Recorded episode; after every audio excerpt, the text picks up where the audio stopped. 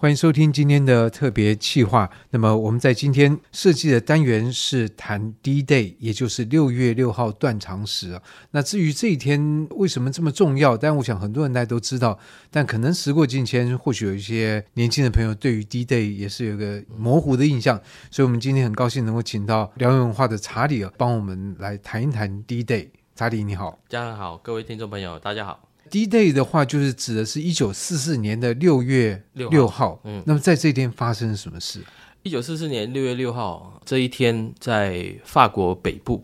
一个地方，以前可能大家在应该比较西北部诺曼底这边。对对对，以前可能大家只会在呃英国的历史上面知道有一个诺曼底啊，就是这个这样子的一个地方。但是从此以后，几乎很少在欧洲以外的人知道，因为它同时也是一个滨海的一个油气的一个地方。但是在一九四四年六月六号这一天开始，全世界都知道法国有个地方叫做 Normandy，然后在那边发生了一件惊天动地的事情，就是就是英美为主的这个盟国在诺曼底这边实施了空降以及这个两栖登陆的这个反攻大作战。英文我们通常会说 D-Day 啊，有时候呃也甚至后面说 Invasion，但是因为我们中文翻译 Invasion 叫侵略嘛哈、啊。对啊，这个字不是很好。对对对，但是通常 Invasion 也可以，我们会翻成啊入侵啊等等的。所以其实 D-Day 它的意思，呃，它后面是 D-Day H hour，这个在军事行动上面来说，就是这个是指定的攻势的日期跟时间。那为什么有 D 呢？D 就取自后面那个 day，就这一天。哦，后面是对 D-Day H hour 行动的时间是 H，为什么？因为我可能公这个公式可能会因为呃天气的关系或者其他的关系有所变动啊，所以我不能说那个 D-Day 是今天就讲好了，十个月前讲好，我只能说是六月的某一天是 D-Day 啊，所以它是这样子来的。嗯，对，从此以后就变成因为这样子的关系，所以大家都已经知道 D-Day 就很多时候都是指诺曼底登陆，但是其实之后很多人都攻击行动，他们也会用说 D-Day，但是。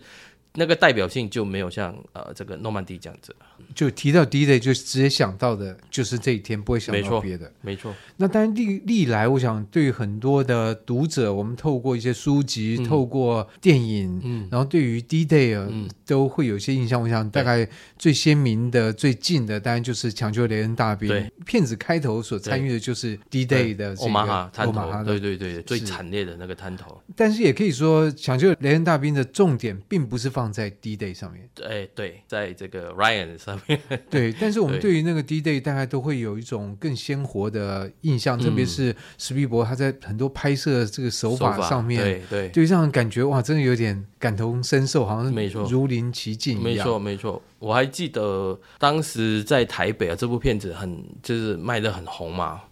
我我还记得那时候我要跑去国宾，呃，应该说一开始我在东南亚戏院买不到票。第一次买不到，第二次买了进去，结果只买到第一、第二排。哇！那、啊、你看到前面大概十分钟不行了，头晕了，头晕了，了，就放弃了哈。然后第二次就买到国宾啊，就买平日的那一种时间啊，很冷门的时间还可以去到国宾看，还还算可以啊，还算可以，但是也是还蛮前面的，因为听说票都老早就已经预售一一空嘛哈。呃，在电影院面看那个感受真的不一样。那当然，抢救连恩大兵，他跟从此让我们呃想起了 D-Day 或者连接起了 D-Day 这件事情。那当然也是因为这样子，才会有后面的这个 Band of Brothers 这个诺曼底大空降。呃，使得美国民众或者西方的这个英文世界的这个民众，他们再次的对诺曼底行动啊有有所了解，对对啊、嗯，甚至产生兴趣，没有错。这个重演的部分的人也越来越多，这书籍的出版也越来越多。呃，其实我我我甚至我这几年，你看 Band of Brothers 呃发行已经超过二十年了，影片啊影集的部分。你现在在 YouTube 上面，你还会偶尔还会看到说有不少的这个 YouTuber，他们就是他们说的 reaction 那种，就是他边看影集，然后这边有什么反应或者边做 comment 的，有蛮多，甚至有女性的。你就知道说这个影集它其实或者说这个以观众群相当广，对，因 D-Day 而衍生出去的这个观众群也好，读者群也好，他们会有一种心理了解，说，哎，以前我们家里可能有人去参与过啊，哦，在西方世界来讲的话，或者有人想说啊，那一场战役或者呃影响这么大，我每一个人都想知道究竟那一天发生了什么事情。所以我觉得呃它的意义啊，对于今天呃二战结束了已经呃快八十年的日子来看，或者这个时候来看的话，它的意义的确是跟嗯过去那个年代来说，就越发呃巨大。嗯、我觉得，尤其是呃，前阵子我才发一篇文，我说上一次七十五周年的时候，当呃 D-Day 的纪念日在英国这边也办纪念活动，在法国那边办纪念活动，在英国那边办的纪念活动，那时候非常巨大的意义，就是说世界各国的这个当时盟国的这个呃嘉宾，呃就是代表的国家的嘉宾都来了，就连德国的梅克尔也来了。那全场里面，当时 BBC 还做了一个评论，他说全场里面，你看只有一个人参加过二战的老兵，他就伊丽莎白二世女王。那女王现在也已经离世了哈，所以下一次的这个八十周年的时候，你可以想象场上已经没有一个老兵也凋零了，就是、对，老兵也是每年应该是他们说是以上千人的这个速度来离世啊，就是从所有的二战的这个老兵了哈。对，因为你以八十周年来看的话，那当年参加军队，就算他再年轻十八七八岁，那也是将近一百岁了。对，所以在上一次我忘了是七十五还是七十周年的时候。就有呃美国的伞兵哦，他们就是去跳伞，是从一个年轻的人背着他哦，哦年纪大，对对对对对对，就有个年轻的背着他啦，就是在前方啊，他保护着他，对对对，不然落地然后对对对对，没错没错，而且在在那个西式机，就是当年那个运输机上面哦，还可以飞的，这样让他们跳起来。哇，他们很多落地以后说哇，我感觉我我年轻了好多啊！我觉得这种就是嗯，一种让这些老兵呃，有的是缅怀自己的战友啊。有的也可能是在自己啊即将呃离开人世这段时间啊，在在想回想回想一些对，好回想一些当年事情。即使是今年是七十九周年，听说也有百多个老兵。哇，那明年不是八十周年更盛大？对对，但是老兵的人数可能一定会少减少了，因为行动不方便。尤其我觉得这几年搞不好经过 COVID，对，更是很多人都在这一波。没错，你想想看，因为当当时大部分参战的是从美国来的嘛，吼，你说他现在在坐飞机去到。到巴黎，然后再坐车去到诺曼底，对不对？那真的是舟车劳顿啊，是很折腾，对，很折腾。我们在这集里面，当然会比较是先概略讲一讲，我们会有好几集都来谈这个 D-Day。嗯，那查理对电影也很熟，嗯、所以我不知道从你来看，你看这个 Band of Brothers，嗯，或者是抢救雷恩大兵，跟之前的这些在拍摄战争场面手法上面有什么样的差异或进步？假如我们以三部来讲嘛，哈，最著名的另外一部这样的最长的一日嘛的电影哈，The Longest Day。哎，你有出书，这个书也是有，对对对，是。那当时。我还记得我小的时候，我问我爸：“哎，这这为什么是黑白电影？最长的一部黑白电影嘛？当时哈，那也几乎那个时候已经黑白跟彩色之间了。因为里面的演员很多，我看过都是彩色片，为什么后来变成黑白啊？当然，当时他们用这样子来拍摄，哈，也其实你看起来你觉得说，哎，更有历史感。第一个啊，第二个的话，你把一个当时这这部电影拍了两个多小时吧，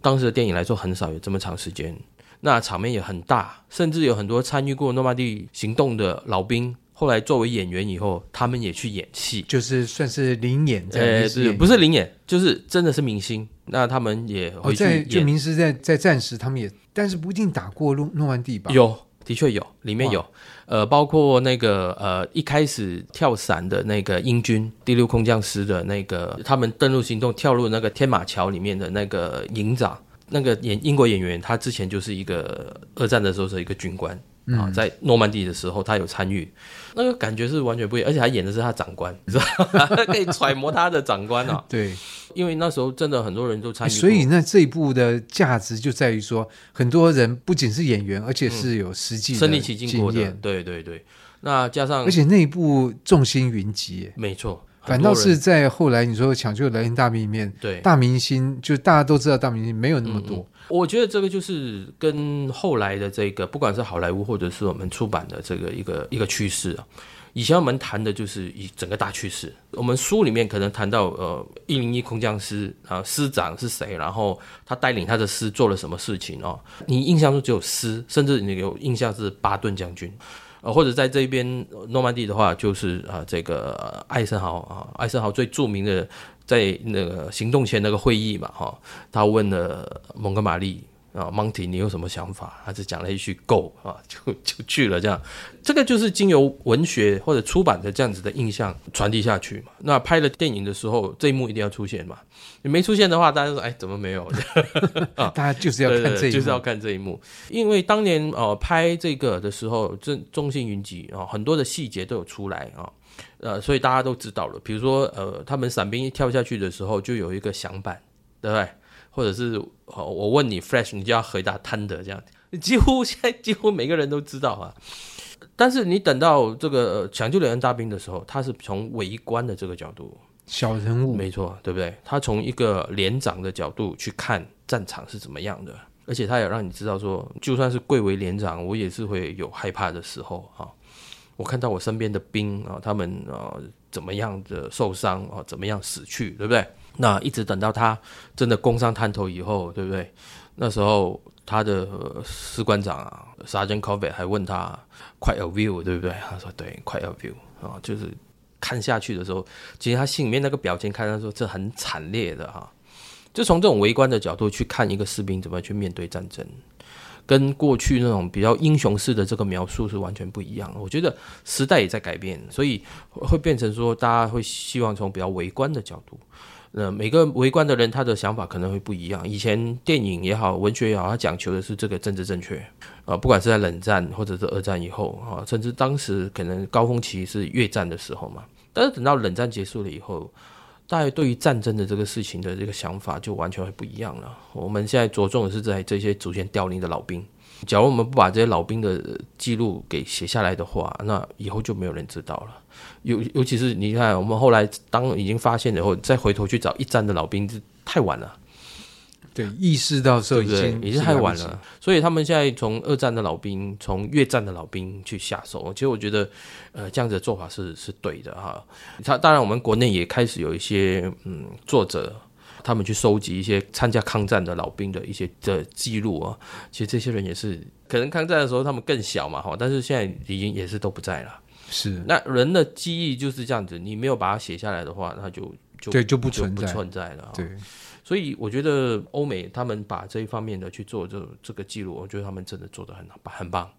嗯，所以也让更多人知道说，哎，D-Day 那一天究竟发生了什么事情。我觉得战争，但每个人我想一定都讨厌战争。对，但是战争也的确都会发生，它在人类的文明里面从来没有消失过。对对，然后再来，但就是战争的确是一个非常特殊的经验，它不管对于。受害的一方或加害的一方，我想都是一个一个异常的经验，而这个异常异常的经验是值得透过很多的方式，把它尽可能真实的来记录下来。我想这是我们这个 D-Day 的特辑，特别请查理强聊的。而在下一集呢，我们将会请查理来聊一聊他手边的几本跟 D-Day 相关的书籍，因为这个三本呢，在我眼前三本加起来，哇，真的是比砖头还要厚啊！